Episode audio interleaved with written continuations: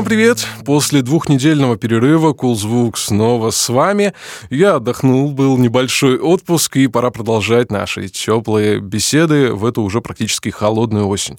Сегодня в гостях у нас Аня Лаврухина, также известная как Не, артистка, эксперт по сонграйтингу. Аня работает с артистами, а, ведет свой канал, посвященный сонграйтингу в Телеграм и пишет на эту же тему в Инстаграме. Ань, привет! Привет, привет! Сегодня мы поговорим с Аней про сонграйтинг в целом, про то, как устроена эта ниша в индустрии, а, в нашем отечественном музыкальном рынке, и про сам процесс написания песен. Так или иначе его, наверное, затронем, да? Да, сто процентов. И спасибо большое подкаст-студии Термин Вокс э, за то, что подкаст Кулзвук здесь и радует и вас, и нас.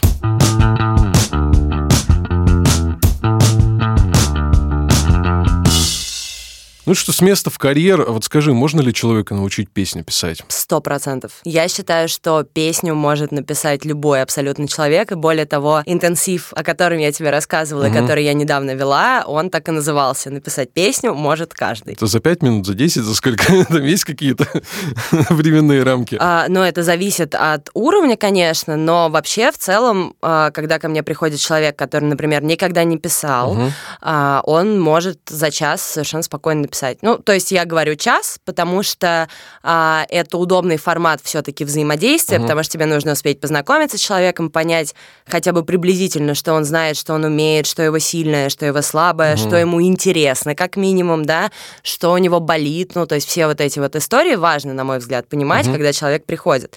Вот. Поэтому, да, за час человек совершенно спокойно может написать первую песню. Окей, сейчас к этому вернемся. Как ты сама вообще в сонграйтинг пришла? С чего начинала? Классическая история, когда ты пишешь э, свою первую песню в 12 лет или там в 8. И я, кстати, yep. до сих пор ее помню, разумеется. Ты писал когда-нибудь песни в 12 да, лет? Да, да, да. Кстати, примерно в этом, ну, лет 11 мне, наверное, ага. было. Я помню до сих пор, это совершенно что-то было нелепое. Ну, как я сейчас уже это понимаю. Но я и тогда это понимал, но с чего-то же надо было начинать. О чем была песня? Да что-то там вот про, вокруг происходящее. Я дословно сейчас ее тебе не воспроизведу. Ага. Ну, типа вот друзья, там музыка, школа, что-то какие-то какие такие темы были. А, что-то там услышал по радио, какие-то заимствования чужих строчек там были. Ну, все, полный комплект как бы.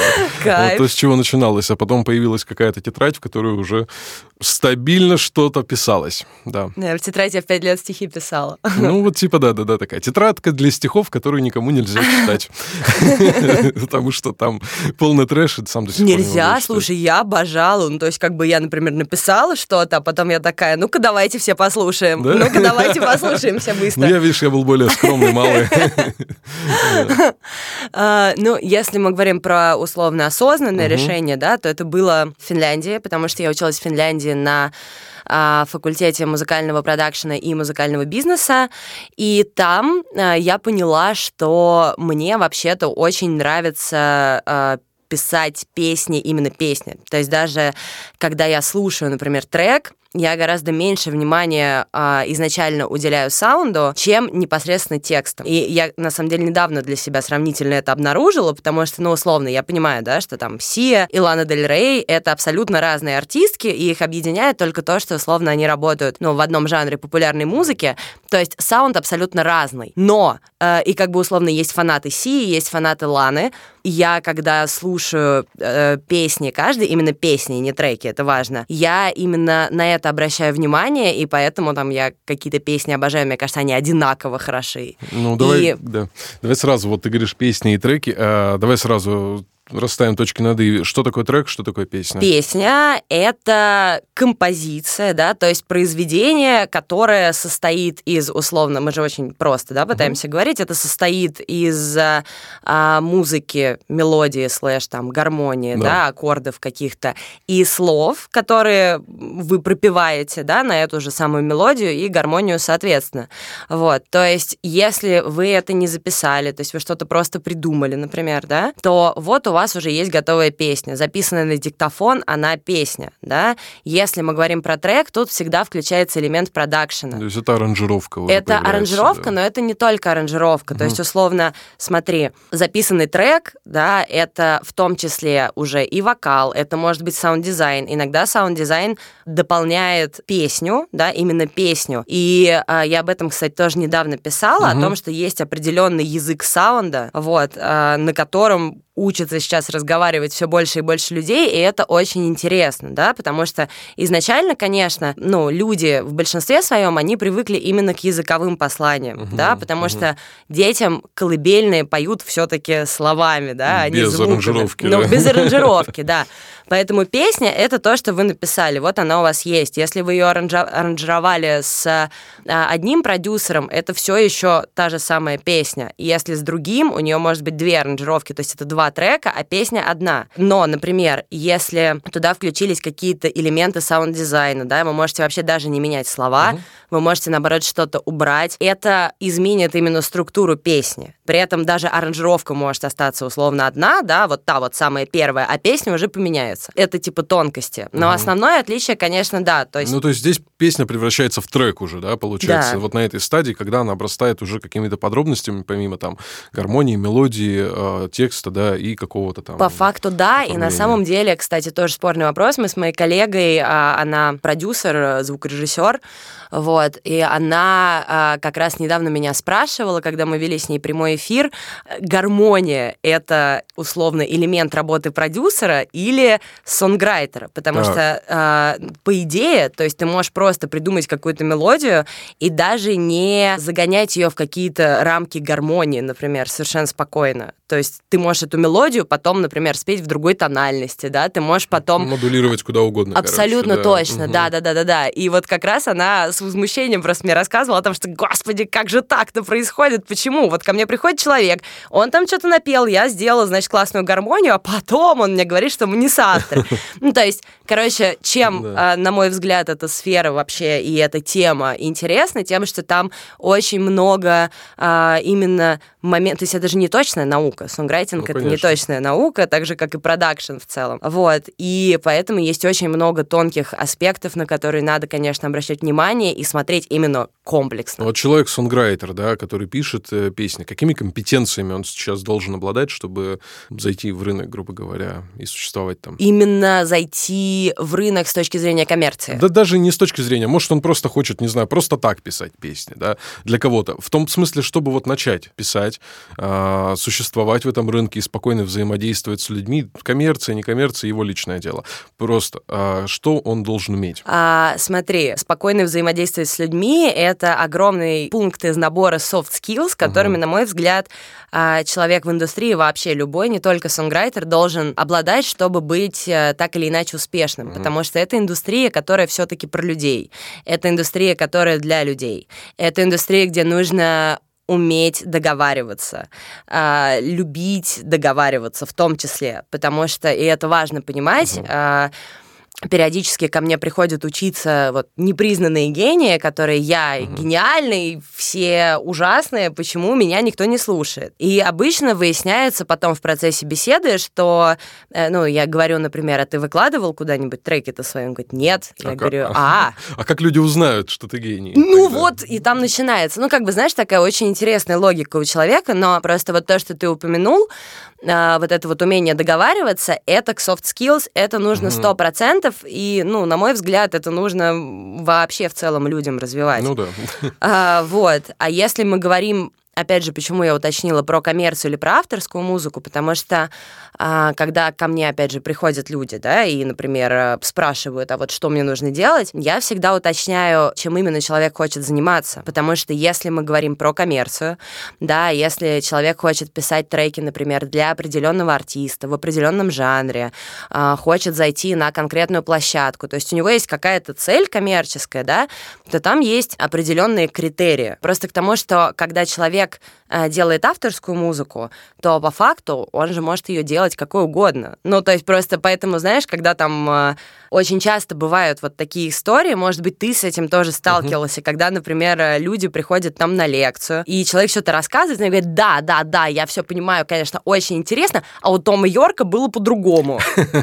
И ты говоришь, чувак, ну ты же пришел на лекцию по тому, как писать песни для ТикТока, причем здесь Том Йорк? Ну, знаешь, типа вот такие штуки. Поэтому, ну, как Radiohead тоже появился в ТикТоке.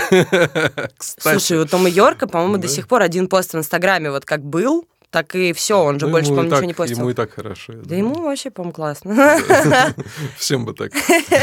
Что э, тогда, если мы говорим про коммерческую сторону, да, вопросы, окей, с творчеством мы отделили его, понятно. Что нужно уметь, а, какими навыками профессиональными нужно обладать, чтобы писать песню для других музыкантов? А, но смотри, на мой взгляд, а, именно арсенал сонграйтера, да, если он, например, работает в одиночку, туда должно входить развить, собственно, умение писать тексты, да, то есть техники сонграйтинга, умение придумывать мелодии, да, умение работать и писать песни на бит, то есть если мы говорим про взаимодействие с другими людьми, и вообще это один из самых, а, на мой взгляд, популярных сейчас способ написания, а, это умение, ну, соответственно, придумывать э, гармонии, да, то mm-hmm. есть, условно, человеку как сонграйтеру а, необходимо а, уметь создать конечный продукт, который, собственно, песня, да, что То такое песня, э, да, и, а, и отдать. Да, что такое песня, mm-hmm. мы выяснили. Mm-hmm. Но тут опять же, понимаешь, например, ко мне приходит человек и говорит, я очень хочу, но у меня, например, слуха нет. Как бы что мне с этим делать? И история в том, что на самом деле такие люди, они могут быть прекрасными текстовиками. Mm-hmm. То есть они mm-hmm. могут не уметь петь, но это совершенно не проблема, потому что они могут быть в состоянии при этом этом передать свою идею, например,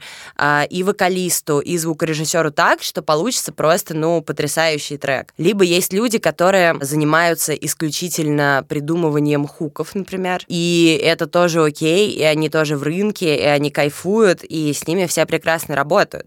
Именно поэтому мы возвращаемся, собственно, к первому тезису, что для угу. того, чтобы э, написать песню, нужно, а, хотеть ее написать. То есть, ну, серьезно, это первое, это желание. Потому что если человек пришел, если человек, например, дошел до меня, да, значит, скорее всего, он хочет. Это первый пункт. И второй пункт, для того, чтобы писать песни, нужно их писать. Все. Постоянно что-то делать, а, да? Ну, если мы говорим про коммерцию, тут, опять же, понимаешь, очень сильно э, зависит от э, цели, потому что угу. иногда ты такой, типа, я хочу писать коммерцию, и потом ты, например, даешь человеку задание, он говорит, фу, какая дрянь. Какой кошмар кошмар омерзительно. И, ну, в этот момент он просто понимает, что, например, он не хочет делать коммерцию на самом деле, что он просто э, где-то услышал, что э, сонграйтеры очень много зарабатывают, очень известны и очень хорошо живут. Ну, понимаешь, да? Угу, и на самом деле он хочет писать свое музло, или там хочет быть артистом, или вообще ничего не хочет делать. Ну, как бы. То ну, есть... Куча э, может быть разных э, да? причин, да, почему он это хочет. Но это я, знаешь, вспоминаю действительно историю одну, а есть такой музыкант, я смотрел в интервью, Рожденова зовут, вот он рассказывал о том, говорит, что много лет сидел, писал всякий шансон, прежде чем выйти там на голос э, и потом уже как-то прославиться своим авторским материалом. Ну, то есть человек писал музыку, которая ему совершенно неинтересна. Ну, потому Подожди, что... а ему не нравился шансон? Нет, он как бы типа не фанател по нему, насколько я понял из того интервью. Да, и говорит, но он это делал. Ну, условный шансон, то есть какая-то там авторская, может, там, блатняк, не блатняк, что-то такое. В смысле, он радио. зарабатывал именно Да, он этим шансон. зарабатывал, сидя на студии. И, кстати, вот, ну, просто яркий пример, да, человека, который не, вообще не фанател, но при этом потом вышел с своим материалом. Это просто к тому, да, тезису, что не всегда сонграйтер пишет то, что ему нравится. А, на мой взгляд, на самом деле, тут тоже как бы вопросики, потому что, условно, если тебя прям вот тошнит от того, что ты делаешь, есть очень большой шанс возненавидеть профессию, возненавидеть да. музыку вообще, и, ну, как бы... Ну, меня... как в любой работе, наверное. В любой работе, да. но э, просто у меня тогда встает вопрос, зачем ты этим занимаешься? То есть, условно, если мне нужно написать, например, я обожаю попсу, ага. и я как бы честно себе в этом признаюсь. И я вообще в целом, опять же, я люблю песни, и я искренне считаю, что классная песня может быть вообще написана в любом жанре, и если она еще не написана, я могу ее написать, понимаешь, да? Да, да, да. Вот, то есть это именно вопрос подхода. То есть, ну, как бы, мне кажется, что если тебе не нравится, ну, вот прям реально не нравится то, что ты делаешь, то ничего хорошего не получится, получится, потому что ты будешь себя пушить. То есть, когда я говорю про дисциплину, она, несомненно, важна, вот, если мы говорим именно о том, что человек хочет этим реально зарабатывать, ну, и надо понимать, что для этого ему придется реально шевелиться, двигать жопой, да, что-то делать, потому что важно понимать, что э, сонграйтеров по найму либо немного, либо, ну, скорее, практически нет. То есть я рекомендую запомнить, что эта профессия не про найм, то есть не будет такого, что вы, например, пошли и устроились работать сонграйтером, и вам платят фиксированную зарплату. Да, например, я... Слушай, если бы было, я бы пошла, честно. Вот, ну... блин, ну, на самом деле, да, то есть у меня тут сразу возникает вопрос, как происходит вот эта вот э, стыковка э, сонграйтера и клиента, и кто вообще эти клиенты, как они, как вы находите друг друга? Э, ну, на самом деле, очень сильно зависит, потому что, опять же, э, большинство моих клиентов ко мне приходят через э, сарафанное радио, вот, потому что кто-то, например, сказал, что, блин, она такая классная, песни просто топчик, если вот ты хочешь песню, то приходи. Ну, условно, я не знаю, что именно они говорили, угу. может, они говорили, слушай, это просто полный трэш, но если ты хочешь повеселиться, то приходи. Вот, и люди приходят, и, соответственно, потом, видимо, советуют кому-то еще, то есть это основное. А, я знаю, что есть э, сонграйтеры, которые именно занимаются а, рассылками по артистам, вот. Материал предлагают э, сразу же, да? Да, предлагают материал, либо спрашивают, например, а там, хотите ли вы посотрудничать? Ну, то есть, опять же, тут нету какого-то четкого регламента, это тоже надо понимать, что вот у меня есть шаблон сообщения, э, вы можете сами его себе придумать, на самом нет, деле. Нет хедхантера сонграйтерского такого, э, да? Слушай, ну вот условно есть имя специалисты, угу, да, угу. и насколько мне известно, то есть это прикольно, что у тебя есть просто портфолио в общем доступе, и, кстати, ну это правда смешно, потому что меня таким образом не клиенты нашли, а там, условно, хозяин квартиры, в которой мы сейчас живем, он такой, а, так ты сонграйтер? Я такая думаю, господи боже. Погуглил, короче, Да, да, да, погуглил. То есть в гугле вылезает, это удобно. Но, опять же, меня просто спрашивали некоторые мои, опять же, коллеги-сонграйтеры, а были ли у тебя заказы с сайта имя, и, ну, у меня не было. И, насколько я понимаю, это не рабочая история. То есть ты можешь выложить, и, на мой взгляд, чем больше ты везде себя выкладываешь, тем лучше, ну, потому что просто ты таким образом повышаешь шансы шансы, да, ну, что просто тебя способ, увидят. да, дополнительно заявить о себе и как-то да. озвучить, что ты есть вот этот специалист, да, да. который этим занимается. Потому угу. что, как ты правильно там сказала, да, про людей, которые непризнанные гении, которые вообще ничего нигде не выкладывают, а потом, ну и знает только мама с папой и пару друзей, что они этим занимаются, это, конечно, неправильно. Так никуда не, не пробиться совершенно никогда. Нет, ну это тоже путь, потому что, возможно, человек в какой-то момент, если он правда чего-то хочет, да, он в какой-то момент находит себя где-то э, на приеме у терапевта, например, и терапевт ему говорит, слушай, ну, надо что-то с этим делать. И он такой, ну да, и он отталкивается, а потом рассказывает э, удивительные истории жизни о том, что вот этот ключевой момент, драма, и все изменилось. Но, конечно, на самом деле это не так. Никакой драмы, просто ты, ну, пашешь, э, и потом что-то происходит.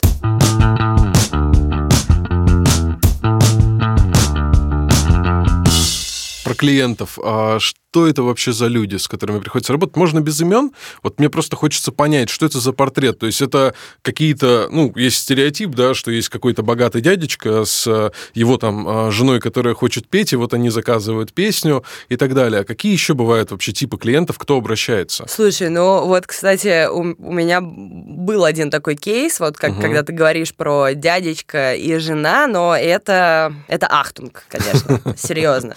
То есть э, но это просто, знаешь, э, как сказал э, мой знакомый, э, когда я ему просто рассказала про наше взаимодействие, что, типа, муж купил, значит, песню, а мозги купить забыл. Ну, ну это вот как-то так. Но это просто коммуникация. То есть, мне кажется, коммуникация с клиентами должна быть ясной, да, и я со своей стороны всегда стараюсь делать все, чтобы упростить задачу нам обоим, да, потому что, ну, на мой взгляд, когда мы вместе работаем над треком, то в наших интересах сделать так, чтобы получился классный продукт. То есть мы угу. в одной лодке, мы друзья, угу. мы не враги, а, мы вместе хотим, типа, сделать классно. Но бывает, когда люди борзеют или когда люди считают, что им там кто-то что-то должен, например, вот, и в таком случае, конечно, коммуникация строится с трудом, э, и, ну, вот э, такие кейсы были, а про людей, которые приходят, бывают артисты, которые, э, например, я артист, но я не умею писать песни, и, например, я хочу песню купить. Бывают люди,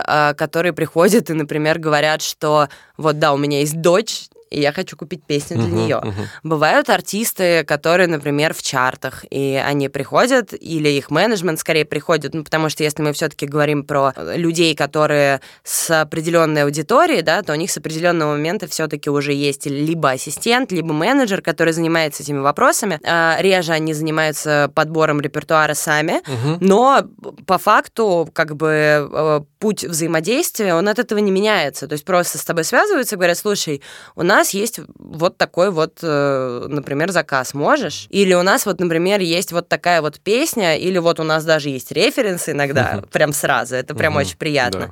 Или а, мы бы хотели там альбом, например. Ну, то есть э, абсолютно... То есть за альбомами тоже приходят сразу, Приходят, да? приходят, да. Приходят люди, которые говорят, что они хотят альбом. Бывают люди, которые э, хотят прям полноценный альбом именно уже условно с продакшеном, с mixing ом, там, с, ну, короче, полный упакованный продукт, да, и в таком случае, ну, просто у меня есть несколько продюсеров, с которыми я работаю, и мы делаем это вместе, uh-huh. они прекрасные ребята. Вот, например, сейчас работаем с Кириллом, который делал песню а, «Сердцеедка» для mm-hmm, Крида, собственно. Mm-hmm. Упаковка, он мне помогает в том числе заниматься. То есть такая комплексная история, да, да получается? Да. Хорошо. Есть еще, кстати, касательно всяких там мифов, да, и баек, что артисты бывают, которые очень много гастролируют, не про ситуацию сейчас, сейчас ковид, все понятно, а, но про ситуацию, когда артист много гастролирует, у него там на три года все расписано, но в этот же момент ему надо что-то выпускать. Mm-hmm. Бывают такие, да, люди, которые приходят и говорят, у меня гастроли, мне нужна песня, чтобы я там где-нибудь э, в Нижнем Новгороде зашел на студию, записал вокал, и вы ее все свели, и мы ее выпустили там на радио, например. А, но такое происходит, опять же, если мы говорим про артистов определенного уровня, да, обычно как раз у таких артистов есть релиз-план угу. уже. На, Заранее продуманный. Э, не да? у всех, да, ага. но на несколько лет вперед у некоторых бывает. То есть, ну, конечно. Ну, а да. а инфоповоды как же? Ну, то есть релиз-план, он же не может учесть какие-то актуальные вопросы, да, там, что сейчас там выстрелит какой-нибудь мамбл рэп номер два, да, и надо будет Киркорову очередной клип на эту тему снять. И это же нельзя учесть, да, то есть такие экстренные задачи. Не, ну, понятно, что там не экстрасенсы все-таки ну работают, да, а менеджеры по подбору репертуара, но в любом случае а, у них есть, по крайней мере, примерный план, да, то есть, например, если произошло что-то, что прям вот вот, ну, нельзя пропустить, да, и а, надо срочно как-то на это отреагировать, то обычно трек пишется экстренно, и он э, и выпускается, соответственно, экстренно, без э, промо-компании, понимаешь, Кани Веста с Дондой, с э, огромными тачками. Ну, да, то есть, да, да. понимаешь, вот эта история, которая условно в релиз-плане она долгая.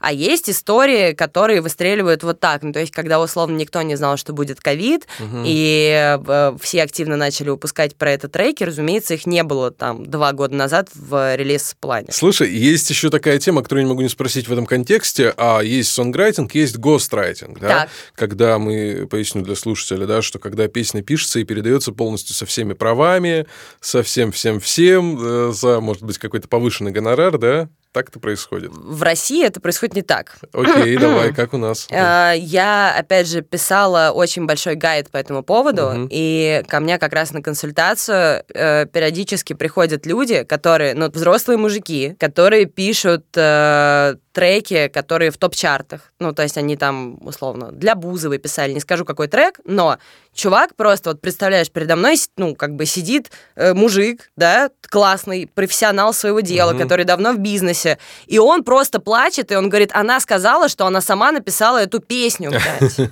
Я, ну, как бы, мне обидно, я говорю, дорогой, я так тебя понимаю, понимаешь, почему нам, э, как бы, очень важно говорить про роялтис, да, и эту систему так или иначе в России запускать, но он конкретно был как бы из Украины, но anyways. Mm-hmm. Вот, потому что бизнес все-таки, несмотря на какие-то политические истории, он, ну, он у нас общий. То есть получается, что артист покупает песню и при этом может э, наплевать, грубо говоря, на эти права, да? Так что ли? Э, ну смотри, это на самом деле довольно сложная тема, угу. да, просто чтобы сейчас тоже никого не запутать. Э, в большинстве э, своем, если мы говорим про гострайтинг, вообще как изначально гострайтинг появился, да? Давай. Гострайтинг появился в Штатах, ну, понятно, да, почему? Если непонятно, я поясню, индустрия там как бы развивается ну, чуть дольше, там, чем да. у нас, это, это, да, да, и да, как да. бы ГОСТ, это в переводе с английского, ну да.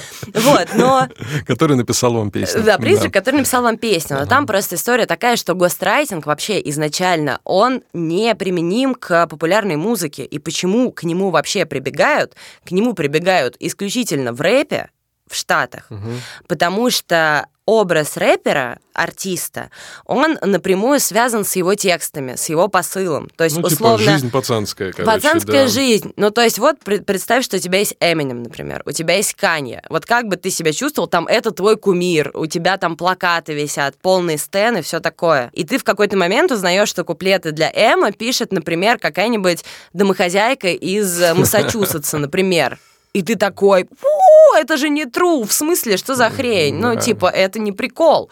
И поэтому гострайтинг именно в Штатах Мгм. эта история, ну, гострайтинг, он в принципе нелегален, потому что таким образом как бы автор а, отказывается в том числе от неимущественного права на имя, да, то есть даже если мы не, ну, как бы не говорим про роялтис и про все остальное, автор всегда, за ним остается право, это важно понимать, указывать себя, то есть он может попросить этого не делать, но это должно быть его желание.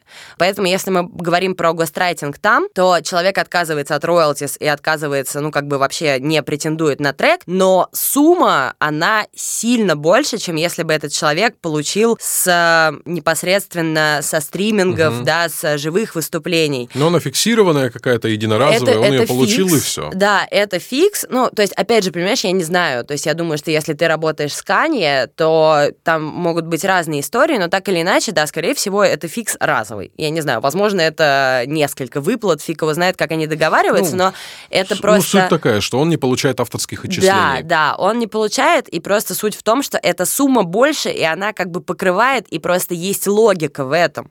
То есть, условно, почему у нас э, нет проблем с тем, что, чтобы найти всех сонграйтеров, которые там пишут для Бейонсе или для Дуалипы, ну, вообще для любых поп-див, условно, про которых мы говорим. Никто не думает, окей, Бейонсе, например, и Дуалипа принимают участие в записи песни, да, они принимают участие, возможно, даже в создании, но никого не коробит от того, что они э, исполняют что-то, что написали, например, люди другие, или что они написали в соавторстве с кем-то еще.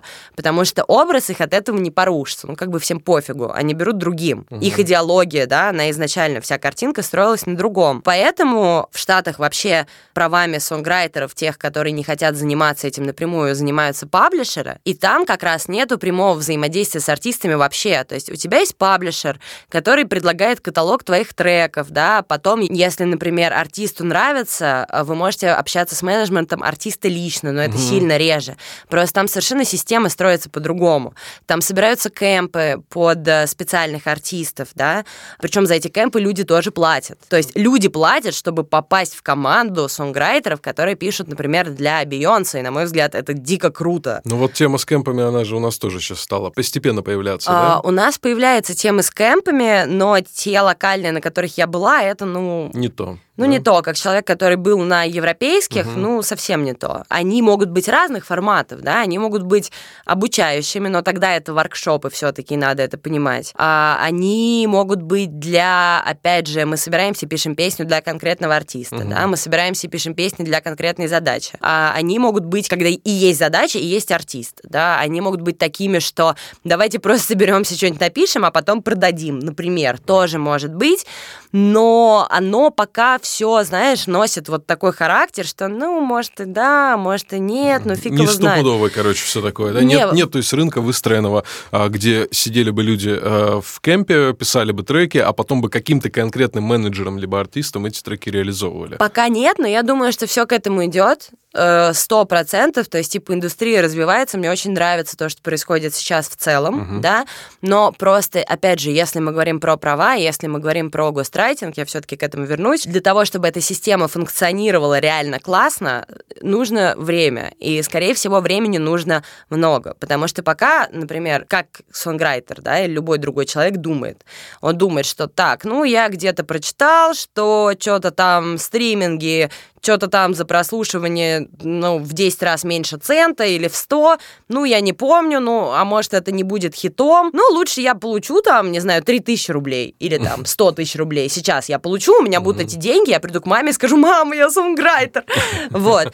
И, и как бы и все, и фиг с ними, с этими роялтис. При этом человек совершенно не думает о том, что, ну, вообще-то, если трек реально залетит, а я не вижу смысла делать трек, если ты думаешь, что он не залетит. Ну, потому что если ты как ну, бы заведомо что-то... Переть тоже должно от него, да? сто процентов. Ну, как бы, если ты просто делаешь на... Ебись, прошу прощения, то, ну, он, скорее всего, не зайдет, да. Именно поэтому я тебе говорила, угу. что надо реально кайфовать. Если да, тебе не да. нравится, ну, вряд ли, вряд ли это будет хит. Человек совершенно не думает о том, что если он потом посчитает реальное количество прослушиваний, то сумма, которую он получит потом, Э, в ежеквартальном отчете, да, там, она будет сильно больше, сильно-сильно больше, если трек реально залетит.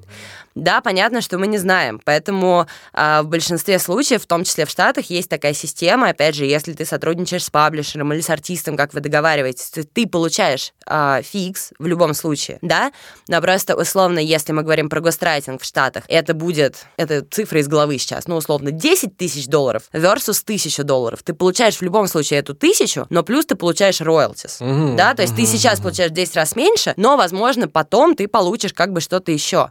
И такие Каким образом? Потому что, э, условно, если ты работаешь с паблишером, да, это так же, как и с лейблом, если ты артист, ты в любом случае паблишеру пла- платишь э, отчисления, какие-то процентные с роялти, с которыми ты заработаешь. То есть это целая система. Но в любом случае ты зарабатываешь. И нет такого, что... И это система, которая рабочая. И тебе платят не только за стриминги, тебе платят за прослушивание и прокручивание твоей песни на радио. Именно поэтому так распространены вообще в Штатах и колледж радио до сих пор, и у них реально в стране стране слушает радио. То есть в то время как в России радио стареет вместе со своей аудиторией, в да, Штатах как бы его да, слушают. Печаль, это печально, да, действительно. Я не понимаю до сих пор, почему а, наши а, люди наши сограждане не хотят э, слушать что-то новое и не ищут что-то новое, потому что радио действительно напоми- напоминает сейчас мне историю про то, что все было, все было, короче, все mm-hmm. было хорошо когда-то, как ностальгическая такая история. Ты понимаешь, в радио до сих пор работает вот эта вот старая мерзкая система про то, что типа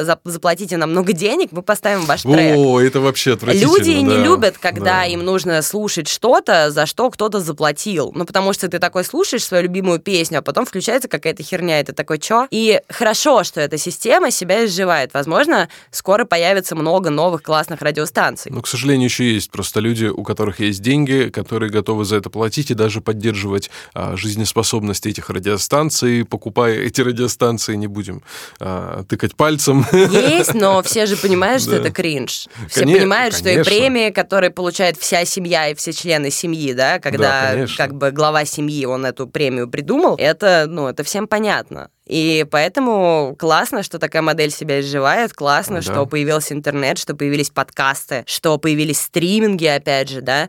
Я просто к тому, что люди не понимают, э, сколько денег они могут получить, и опять же, да. Э, понимаешь, с историей про главу РАО, там, которого у нас э, посадили в какой-то момент, зачем условно мне, как думает любой сонграйтер, да, зачем мне писать песню за роялтис, если с радио я ни хера не получу, если со стримингов, но я тоже не факт, что получу, да, потому что этим никто не занимается, а вообще-то есть еще живые выступления, понимаешь? И когда все говорят там типа о а, выступлении с корпоративов, они как-то считаются, да, ну как performance rights, и все так хихикают, типа...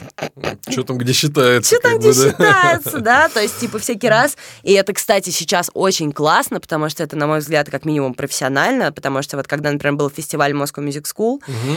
на котором мы выступали в 19.30 в прошлом году в клубе, вот, то мы подписывали бумажку о том, что мы, например, не претендуем на отчисление за перформанс. Типа, клуб несет за это ответственности, да, и за это несут ответственности менеджеры, которые всем этим занимались, занимались. И, соответственно, не будет потом такого, что мы придем и скажем, а я тут пел, где мои 3 рубля. Ну да, но это, кстати, нормальная же практика и в Европе, в Америке уже очень давно. Конечно, но в плане я говорю о том, что это еще просто дополнительный способ заработка, и поэтому, когда мы, э, ну то есть в России очень э, бытует э, как бы расхожее мнение, в частности до ковида, что больше всего денег делали люди именно на турах, да, угу. но при этом как бы если ты бы кому-то сказал, что э, сонграйтеры делают в России деньги на турах, то тебе бы засмеялись в лицо, потому что, как ты понимаешь, что в каком-то сарае Владимира кто-то будет серьезно отчитываться в РАО о том, какие там композиции исполнили, ну, конечно же, Дверь господи, закрыли, нет. как бы, и до свидания. Да. Вот именно, понимаешь? И поэтому, ну, как бы действительно людям пока сложно понять, почему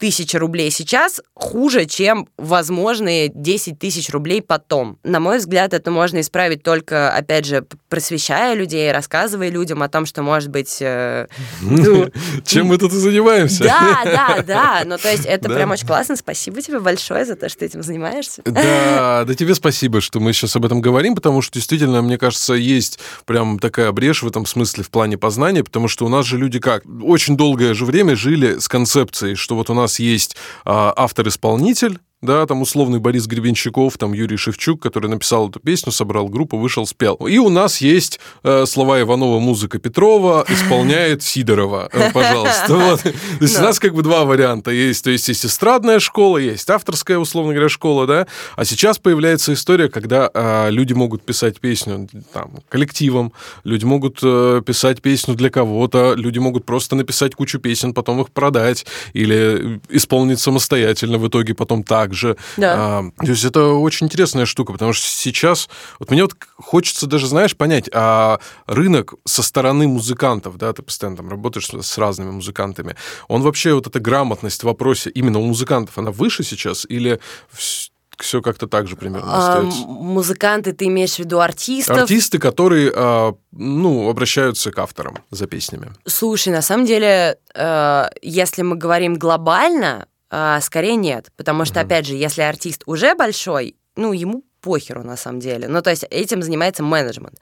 У нас сейчас, я вижу, и это очень классно, а, развивается именно ну, на мой взгляд, опять же, развивается менеджерская, да, то есть вот эта организационная история, угу. потому что, ну, у нас а, вдруг появилось очень много лейблов, хер пойми вообще, чем они занимаются. Ну, серьезно, то есть мне непонятно, чем занимается большинство лейблов, которые существуют Почему? сейчас ну, на рынке. Как же артисты продвигают их, пытаются что-то с ними В том-то все и дело, что на самом деле, ну, такое ощущение, как будто, э, я не говорю про все, но реально многие, у меня прям встает вопрос, то есть ко мне приходит артист, да, и говорит, я на лейбле на таком-то, я говорю, клево, как бы что там происходит. И там из серии, знаешь, ответ типа, ну, они загружают мои треки на TuneCore. На TuneCore! Блин. Они загружают его треки на TuneCore. То есть, типа, и, и еще берут за это какой-то ну, процент. артист это может сделать сам, да, для может, тех, кто не в курсе. Может. Это и свободная есть, доступ площадка. Абсолютно, ну и как, как и CD Baby, например. Да. Э, условно, окей, хорошо, человек не хочет конкретно этим заниматься, э, но он просто не понимает, что эта команда, она получает с него потом какие-то деньги, условно, если он там стрельнет. Да даже если не стрельнет, все равно у него будет какой-то пассивный доход. И есть куча лейблов, которые просто понабрали себе артистов, они не занимаются их продвижением, они не вкладываются, но они загружают, типа, их треки на площадке. Возможно, они занимаются тем, что загружают их треки на площадке с помощью того же самого Орчарда или Белива, да. Это абсолютно механическая работа, которую в целом можно сделать самому. И люди все чаще все-таки, мне кажется, образовываются в этом плане 100%, потому что, а, ну, во-первых, в РМА школа менеджера, ну, менеджерская, она уже работает довольно давно. А, во-вторых, э, Moscow Music School все-таки рынке с, э, со своими программами. То есть там сейчас вот э, Байчевский, например, куратор менеджмента. Была она как раз была у тебя. Да, да, да, общались тоже примерно вот. на эти темы. И опять же, потому что это человек, который в индустрии, он может рассказать, как там реально обстоят дела. Потому что до этого, э, ну, я просто сама работала на лейбле, но я даже не... Это был типа большой лейбл, я не буду говорить, что это за лейбл, потому что ха, нет. Но то, что там происходило, это был трэш. То есть если мы говорим про про уровень образованности сотрудников там, угу. то это были просто люди, которые О, ну это шоу-бизнес вроде прикольно. Как бы, то есть вообще нет никакого базового даже, Блин, знаешь, отстой. понимания того, что происходит. Им То был есть нас- это люди, которые работают там, Они да? работали там, они получали зарплату. Им было Блин. насрать на артистов, как бы, им было насрать на... Ну, они просто что-то типа делали. Э, нет, там в том числе тоже были профессионалы, но они как-то очень быстро... То есть там была просто большая текучка, и они очень быстро оттуда сваливали куда-то еще, когда понимали, как бы, где они оказались. Но я там месяц проработала.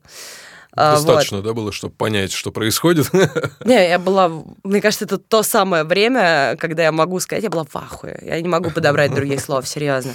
Вот, но в общем и целом я, несмотря на то, что я закончила, опять же, бакалавриат по музыкальному бизнесу, я-то хотела все-таки заниматься сонграйтингом, поэтому могу ли я передать напутствие слушателям? Да, пожалуйста. Э, Друзья, если вы хотите быть артистом, если вы хотите быть сонграйтером, а, идите туда сразу. Не надо заниматься вот этой вот э, около чем-то, а, думая, что если вы будете классным менеджером кому-то, вы станете классным артистом. Нет, не станете. Занимайтесь собой сразу. Ну да, типа, если хотите стать менеджером, видимо, становиться сразу менеджером, да, да, потому что я прям да- да- довольно рано поняла, что э, типа из меня менеджер классный только самой себе, и поэтому Мгм. я хочу как бы заниматься другим. Это просто, правда, почему я об этом говорю, это распространенная проблема, когда человек э, очень хочет вот туда, но ему, например, стрёмно, и поэтому он типа где-то рядом. Но в итоге он и менеджер херовый получается, Мгм. потому что, ну вот, условно... Полсилы, да? Ну да, но потому что, опять же, тебе пофигу на артиста, ты сам хочешь быть артистом, и ты что-то делаешь, и такой думаешь, господи, там должен был быть я на самом деле, понимаешь, да? Да, да. Вот, и это, конечно, тоже не идет на пользу индустрии, поэтому если хотите быть артистом, идите в артисты сразу. Блин, ну это клево. У нас такой мысли еще не звучало в подкасте. Вот, да, на самом деле, я э, действительно и на практике это много раз видел. Так надо сразу идти и постараться что-то делать уже в этой сфере, получается. Да? И двигаться в эту сторону, потому что э, так можно, может на всю жизнь затянуть, и потом несбывшиеся мечты — это тяжелый груз. Суициды там всякие. Ну, Да, печаль, печаль. Алкоголизм. Да, алкоголизм и так может быть, в общем-то. И когда все, что нравится, Это в делаешь. целом не мешает, да?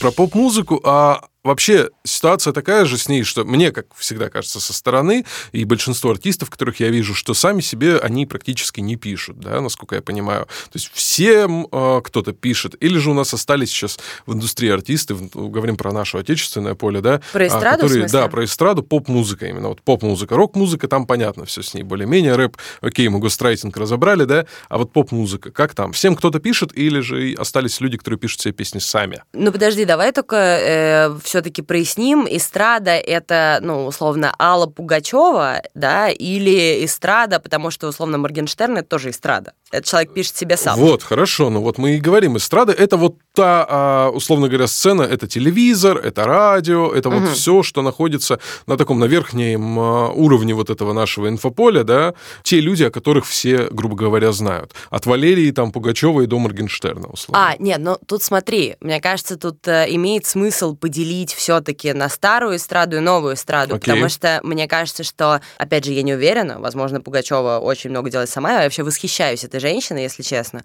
но там Ольга Бузова, нет, она сама не пишет, разумеется. Книгу она свою тоже сама не писала, но ей это не надо, она как бы, она шоу-вумен. Это не хорошо, не плохо, просто, э, ну, как бы у таких людей обычно, во-первых, нету времени, во-вторых, нет желания, потому что все-таки для того, чтобы писать именно классные песни, в этом нужно разбираться. Мгм. Это правда.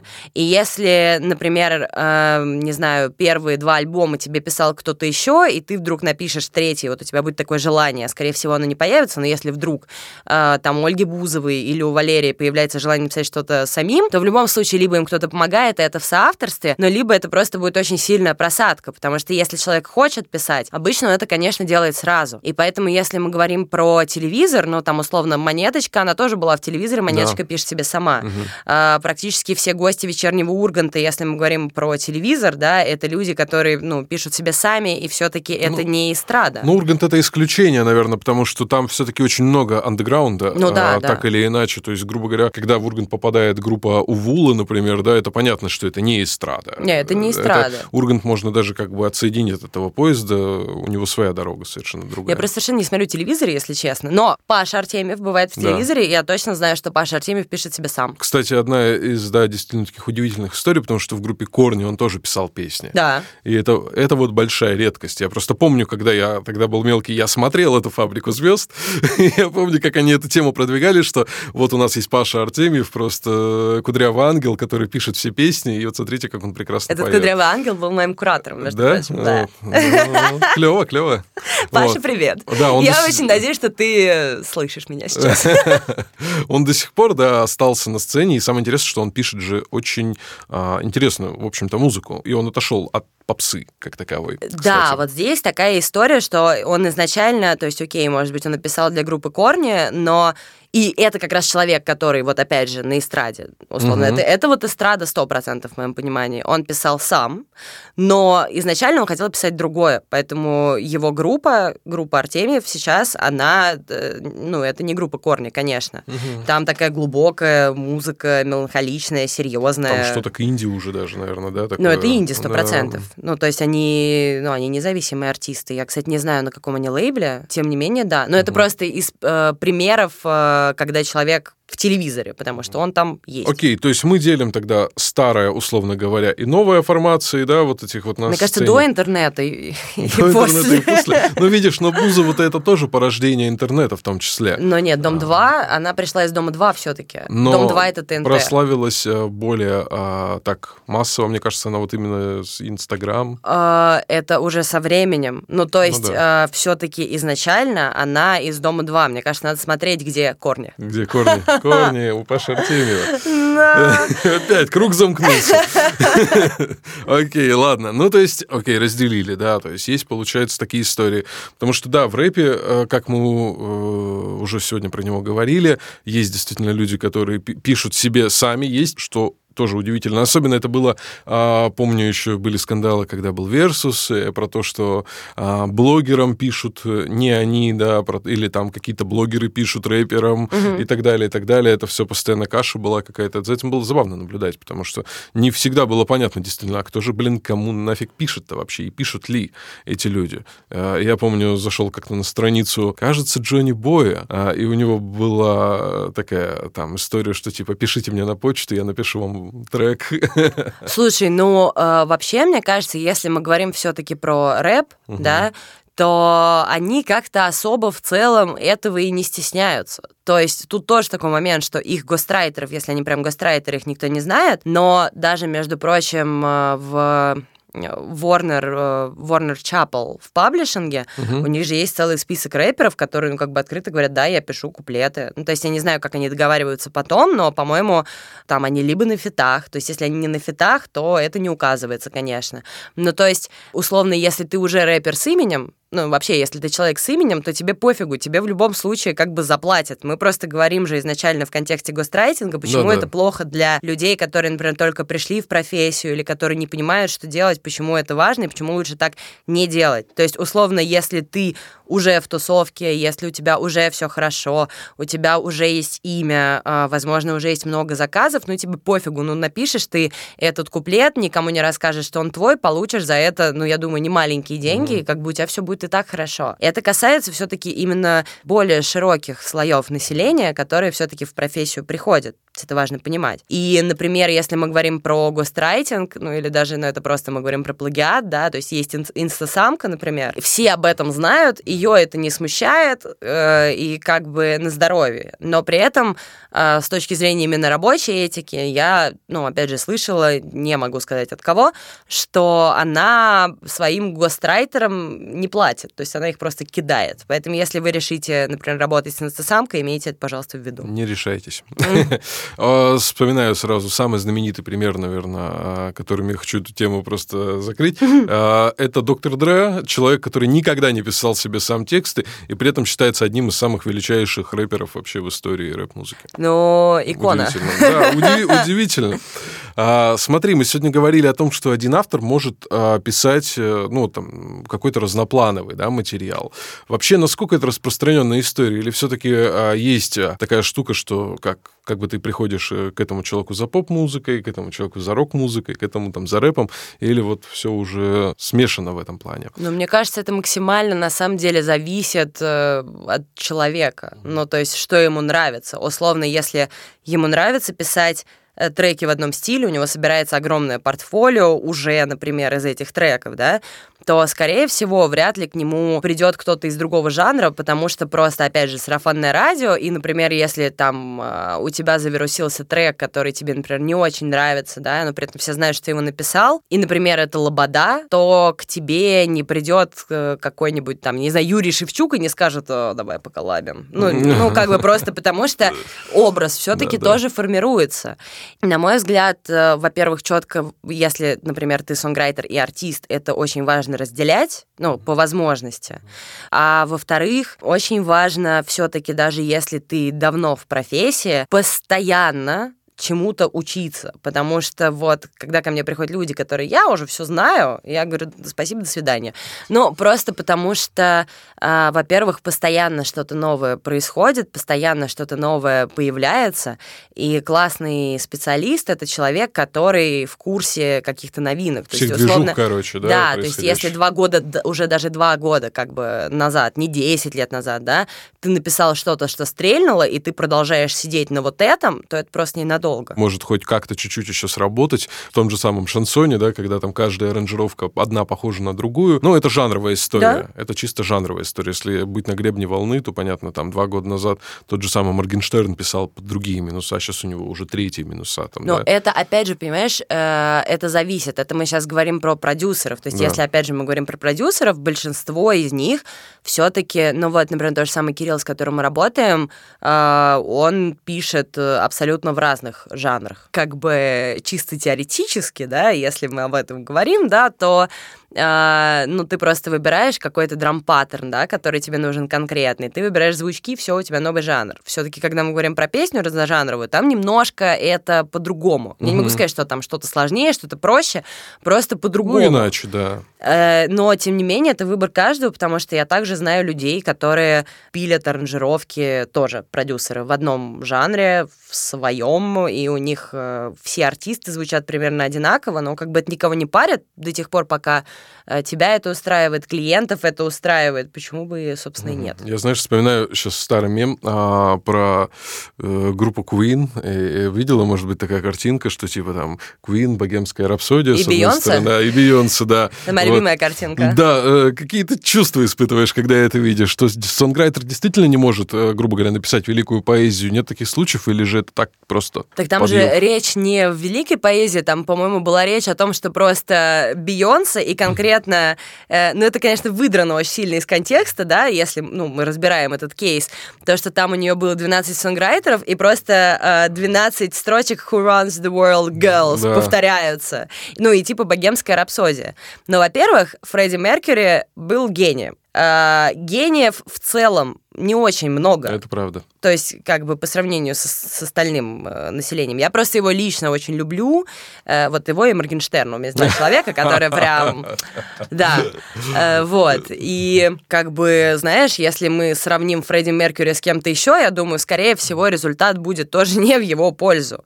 К тому же, э, ну, насколько мне известно, э, окей, богемская рапсодия, но э, некоторые песни группы Queen все-таки группа Queen писала вместе вместе. А, некоторые из них, они даже, ну, они, да, некоторые даже более известны. Например, Шоу Мазгон, они сто процентов делали вместе. Вот. И, ну, опять же, это конкретный кейс, понимаешь? Прям поэтому, поэтому был Моррисон. Вот это да. Но его тексты, они довольно сложные, если мы говорим. Ну, не для всех порой это, Они не для всех. Да. И то есть, например, Квин тоже, э, если мы сейчас говорим, это популярная музыка, это уже классика, или это все-таки условный андеграунд, потому что группа Queen и, например, группа Аба, это все-таки, ну, то есть это две звезды как бы одной и той же примерной величины, да, они известны на весь мир, э, они очень много сделали, и я, кстати, группу Аба тоже, например, обожаю. То есть это Новые просто к вопросу... слушала? А? Новые песни слушала? Я не слушала, я только вот э, на днях прочитала, что у них реюнион. Я да. еще не успела послушать. Окей. Ты послушал? Да, сейчас расскажешь, я так. просто хочу отдельно про это поговорить. Да, это просто к вопросу о том, что, на мой взгляд, э, ближе к коммерческому сонграйтингу все-таки группа Аба. Это То правда, есть. Э, там прям и вообще, э, кстати, вот на... Шведская школа. Шведская школа, э, вот на Евровидении, которое было, где выступала Маниджи, ты смотрел? Да. А кто тебе понравился больше всего? Наверное, даже никого вот так вот, чтобы прям вот в сердечко я, честно, никого не выделил. То есть а... мне понравились в целом, мне понравилось шоу в этом году. Угу. Вот в целом шоу понравилось. Да, шоу а, топовое было. Да, у Манижи действительно очень хороший был номер. Ну, ребята, итальянцы, в принципе, понятно, что всем понравились, это окей. А, тоже, да, есть есть какой-то заход на, на территорию моих интересов и вкусов, да, но в целом вот просто про шоу могу сказать, что хорошо. Шоу классное, потому что, опять же, с точки зрения песни, а я, ну, как бы уже, как и говорюсь, в большинстве угу. случаев слушаю именно с точки зрения песни, а не саунда и не шоу, потому что все-таки Евровидение — это конкурс песни, ну, изначально так, да? Ну, конечно. Вот. Он так и задумывался. Да, да, да. То есть при, при том, что понятно, что он, и это классно, что он эволюционирует, да, и куда-то как бы прогрессирует, развивается со временем. Было очень приятно смотреть, но песня «Шведы». Это был первый, по-моему, раз, когда я реально отправляла смс mm, Ничего себе. Да, потому что, ну, ты вот прям слышишь, и я не знаю, может, это у меня, знаешь, какая-то профдеформация произошла, но я потом, я прям ее сразу скачала. Это песня, которая цепляет вот так. Это песня, которая написана по канонам сонграйтинга. «Богемская рапсодия» не написана по канонам сонграйтинга. Она дико крутая, она просто про другое, понимаешь, да?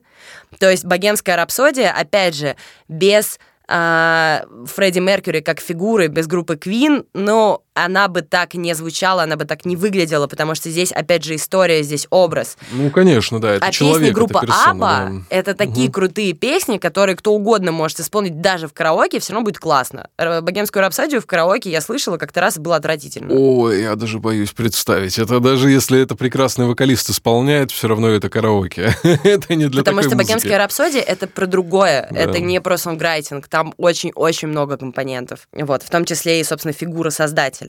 Да, многослойный такой получается пирожочек.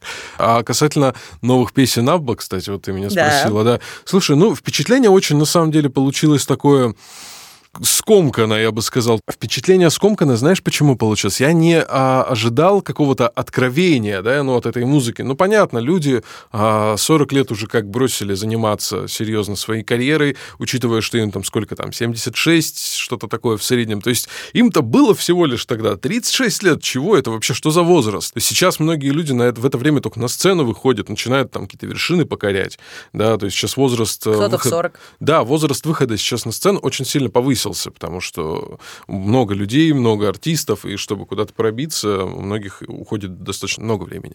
Я послушал, думаю, ну, как бы хорошо, они выпустили песню. Вот у меня была такое, такая примерно реакция была. То есть они выпустили, ну, здорово. Я не ощутил, знаешь, такого былого трепета, потому что я не фанат группы Аба, но некоторые вещи мне очень нравятся. То есть я их э, иногда специально еду, включаю и радуюсь.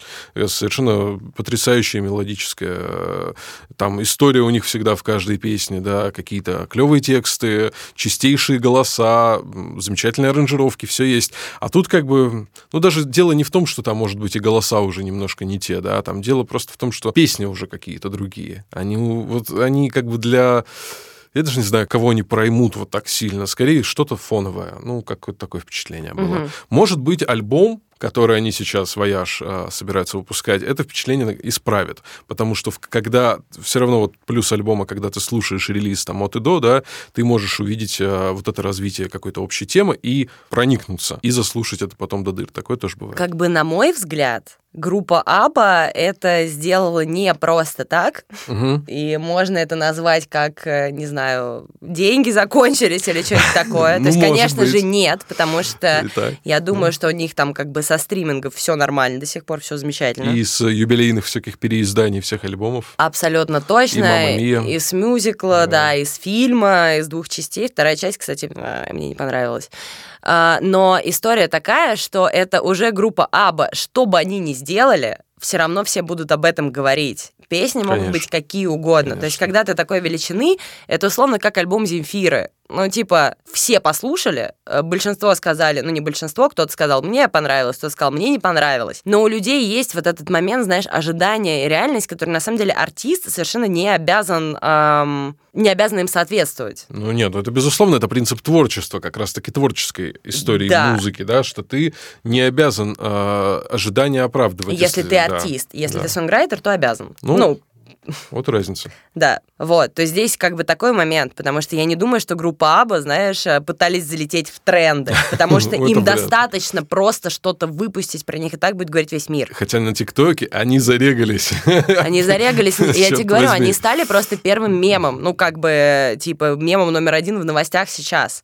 То есть там будет что-то очень интересное, но они понимают, что условно, если полмира сейчас обсуждает Кани, но они не Кани, но они же, то есть они же не будут сейчас идти в рэпчик, например. Понимаешь, это, кстати, тоже очень классная история о позиционировании, это не совсем про сонграйтинг. Я буквально описала я об этом, или я еще не выложила эту статью, черт возьми. Но, возможно, значит, вы будете ну, если первыми. Если будет тизер, да.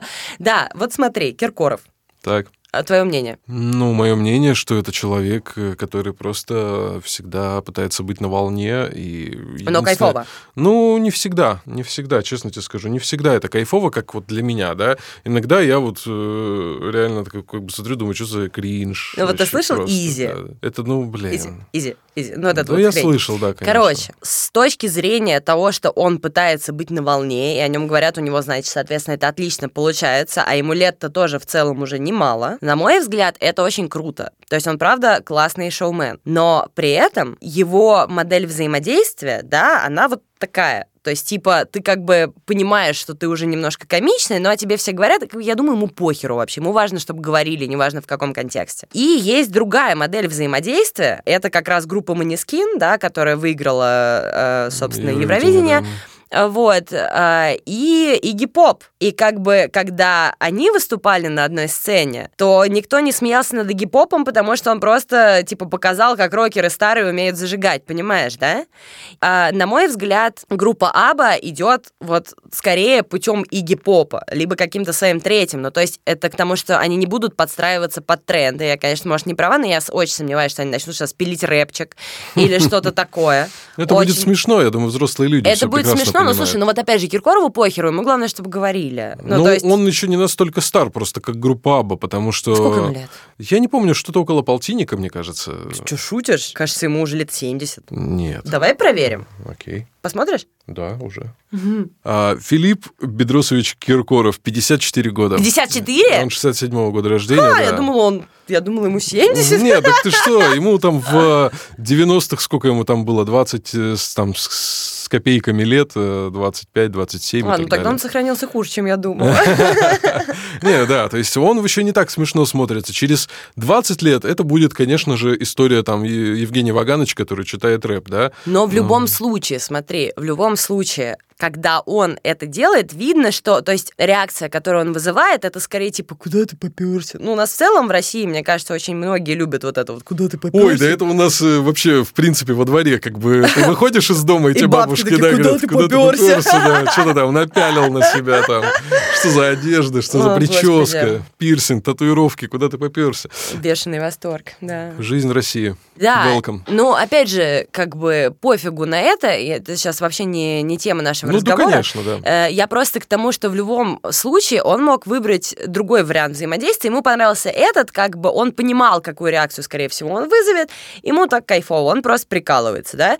У Игги Попа не было желания, ну, как бы он мог взаимодействовать с кем угодно, он пошел к этим, и он не выглядел комично ни разу. Он всю свою старую фан-базу поднял, и они просто принули к экранам, как бы, и это было, типа, очень-очень классно. Это как раз э, тема о том, как относятся, да, к старым, э, как сказать, к старым... С уважением. Взрослым музыкантам, да, с уважением относятся. Там, э, понимаешь, собирают зал для того, чтобы чествовать, не знаю, Led Zeppelin, а, там куча артистов, все сидят, плачут, как Starway to Heaven играет, mm-hmm. сын Джона Бонома на барабанах там и так далее. Они их чуть ли не на руках носят. У нас же все наоборот. У нас шоу на Муз-ТВ о том, как сгнил звезда поп-музыки 80-х там у себя, не знаю, в квартире в Химках. Слушай, ну, во-первых, в Штатах тоже есть такие шоу, потому что в Штатах тоже, ну, в Европе, может быть, тоже, я просто знаю, типа, именно американские, у них есть э, куча выпусков о том, э, кто сторчался, знаешь, там, типа, самые подающие надежды музыканты, то есть, типа, это, ну, это не то, что, типа, в России все ужасно, а где-то очень хорошо. Ну, ну, окей, но у нас э, не видел я такого, знаешь, тронного зала, где бы собирали а, и чествовали бы вот наших артистов. Потому есть... что у нас не было Led Zeppelin и Гипопа, давай вот так скажем.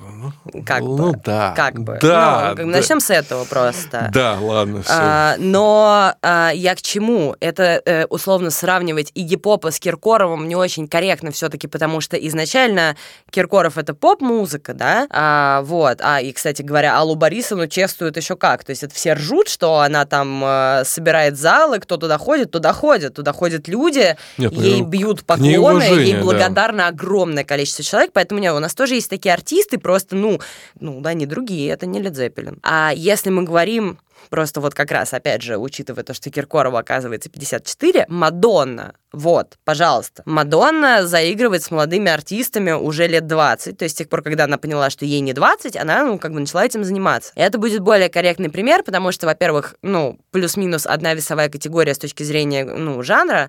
И она именно, вот, она скорее Киркоров, она ближе к Киркорову, чем Лед Зеппелин.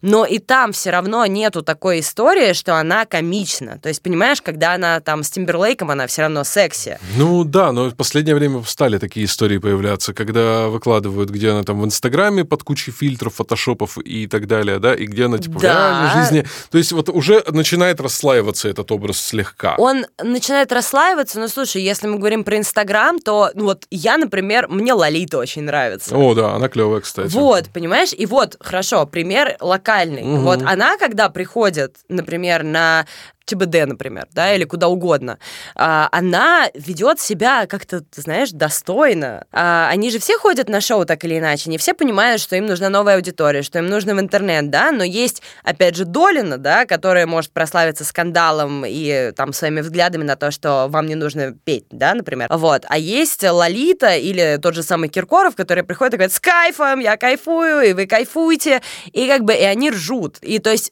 мне кажется просто, что у нас пока, как как раз модель вот этого типа «уважайте меня, я заслуженный артист», как у Долиной, он вызывает негатив. Я уж не знаю почему, но так происходит. Да, у нас все через юмор, как бы. Мы привыкли проживать, видимо, просто через юмор, наверное, из той серии, что... Что так грустно живется, жизнь, что без да, юмора. Да, жизнь в России сложная, а была еще сложнее. И, и, в общем-то, если так повспоминать последние лет сто, да, то, в принципе, там не было практически веселых времен. А, может быть, там начало нулевых как-то нас веселило более-менее, но потом опять все затянулось. Вот, как это возможно. Ну, просто к вопросу о группе Аба, даже если они зайдут в ТикТок, ну и чё, и прикольно. И прикольно. Все об этом будут говорить. Ну, типа, да. мне кажется, что это просто уже не про музыку, это про шоу. Когда последний раз ты вообще слушал песню, которую ты прям такой услышал, такой, о боже, вау. Откровение. Слушай, не знаю. Ну, просто музыки стало очень много. Ну, да, прям откровений, прям откровений практически нет. Есть песни, которые нравятся.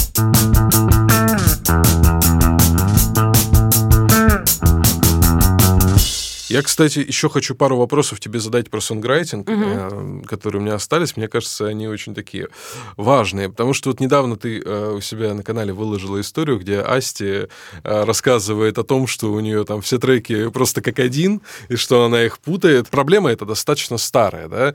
То есть мы берем гитару и начинаем Am, Dm, E, Am, Dm, E, F, G, C. Ну, грубо это так, для тех, кто знаком с, с аккордами. Вот. То есть все песни написаны приблизительно так. Сейчас вообще вообще это серьезная проблема? Почему так происходит? Или же, э, ну, это вот какой-то локальный пример, локальный кейс, и на самом деле нет в сонграйтинге таких проблем глобально? Мне кажется, вообще в сонграйтинге нет проблем.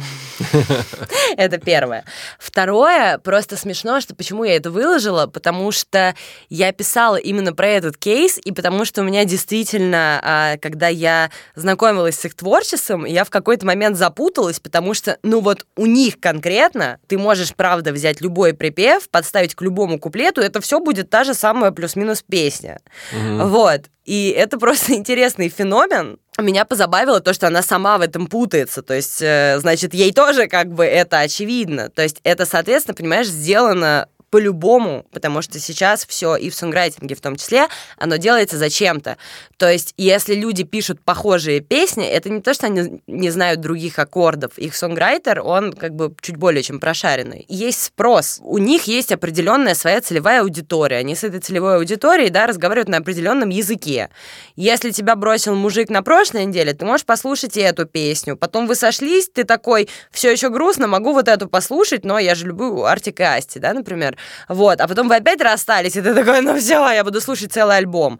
Ну, потому что одну песню все-таки по кругу гонять как-то, ну, не очень. Понимаешь, да, о чем да, я да, говорю? Да, да, да. Ну, то есть, как бы есть общий музыкальный язык, а это вот свое наречие, да, да? на котором они общаются да? а, с конкретным пластом аудитории, и для них, для всех это комфортно, да, получается так. То есть это, я уверена, что это сделано абсолютно 100% а, сознательно. Просто почему я вообще об этом писала? Я писала об этом в контексте самоповторов, потому что меня часто спрашивают, ну, типа, боже, моя вот тут э, песня как будто похожа на мою другую. Угу.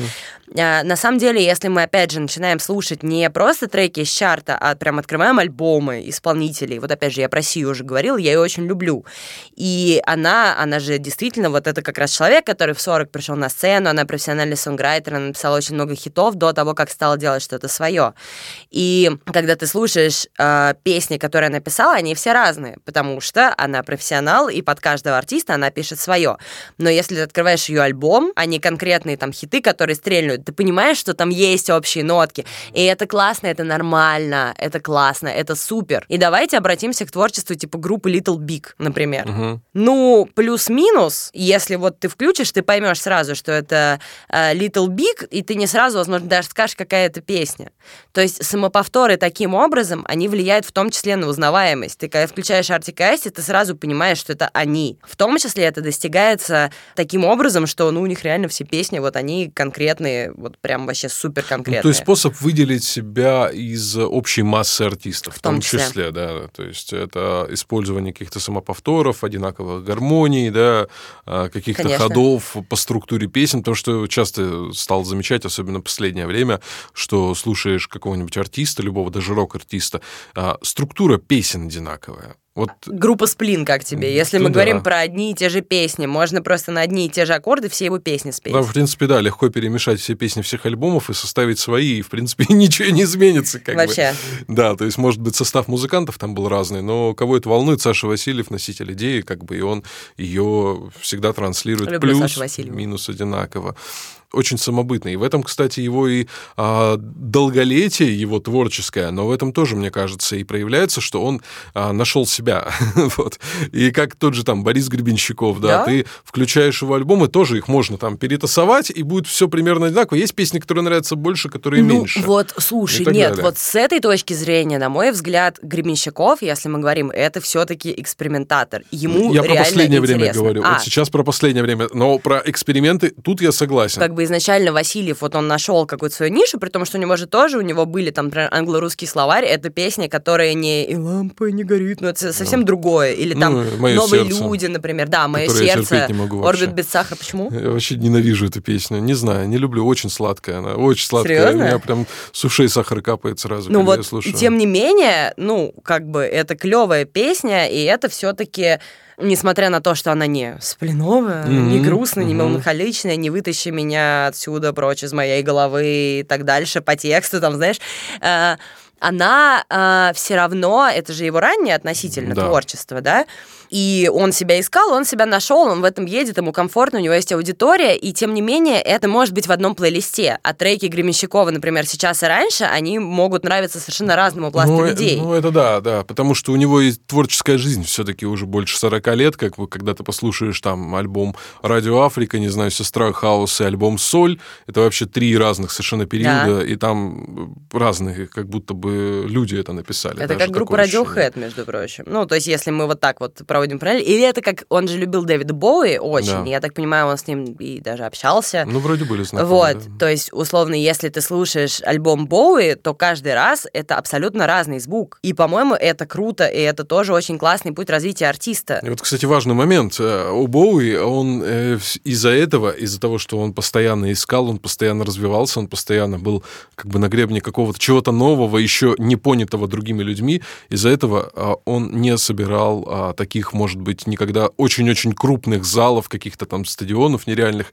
и не стал а, такой иконой для масс. Он икона для икон, грубо говоря. Это, да? правда. это тот человек, которого любят очень сильно артисты, музыканты, художники, творцы, потому что он, э, они его понимают, да, что он ищет, он всегда был в поиске. И даже до конца своих дней он там что-то искал и что-то пробовал. Это самое интересное. И при этом там читаю какую-нибудь книгу, по-моему, недавно Моби читал, воспоминания его там из 80-х, где он рассказывает, как выходит на сцену Боуи, а в зале три с половиной как бы землекопа, и стоит Моби завороженный э, всем этим звуком, звуком, и потому что на сцене просто бог для него. Mm-hmm. Вот музыкант, а вот как бы обычные тусовщики. Ну, такая история.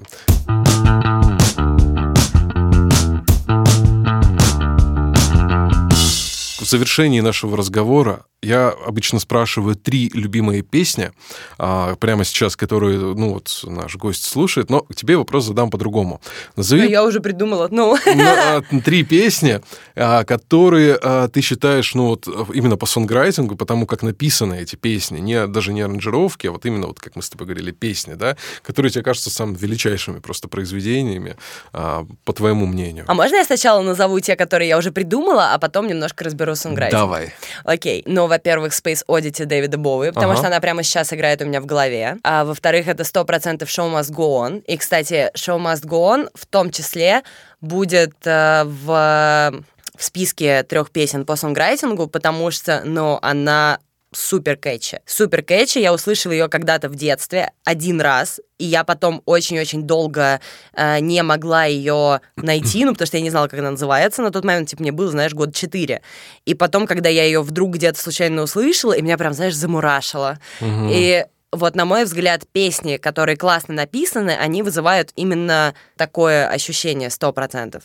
Потом, если мы говорим именно про сонграйтинг, это э, Sia, это Chandelier, на мой взгляд, она дико хуковая. И, пожалуй, можно я в первый список еще добавлю, короче, песню, которую я слушаю почему-то all of a sudden последние три дня, не знаю почему, но это, короче, группа Rasmus No Fear.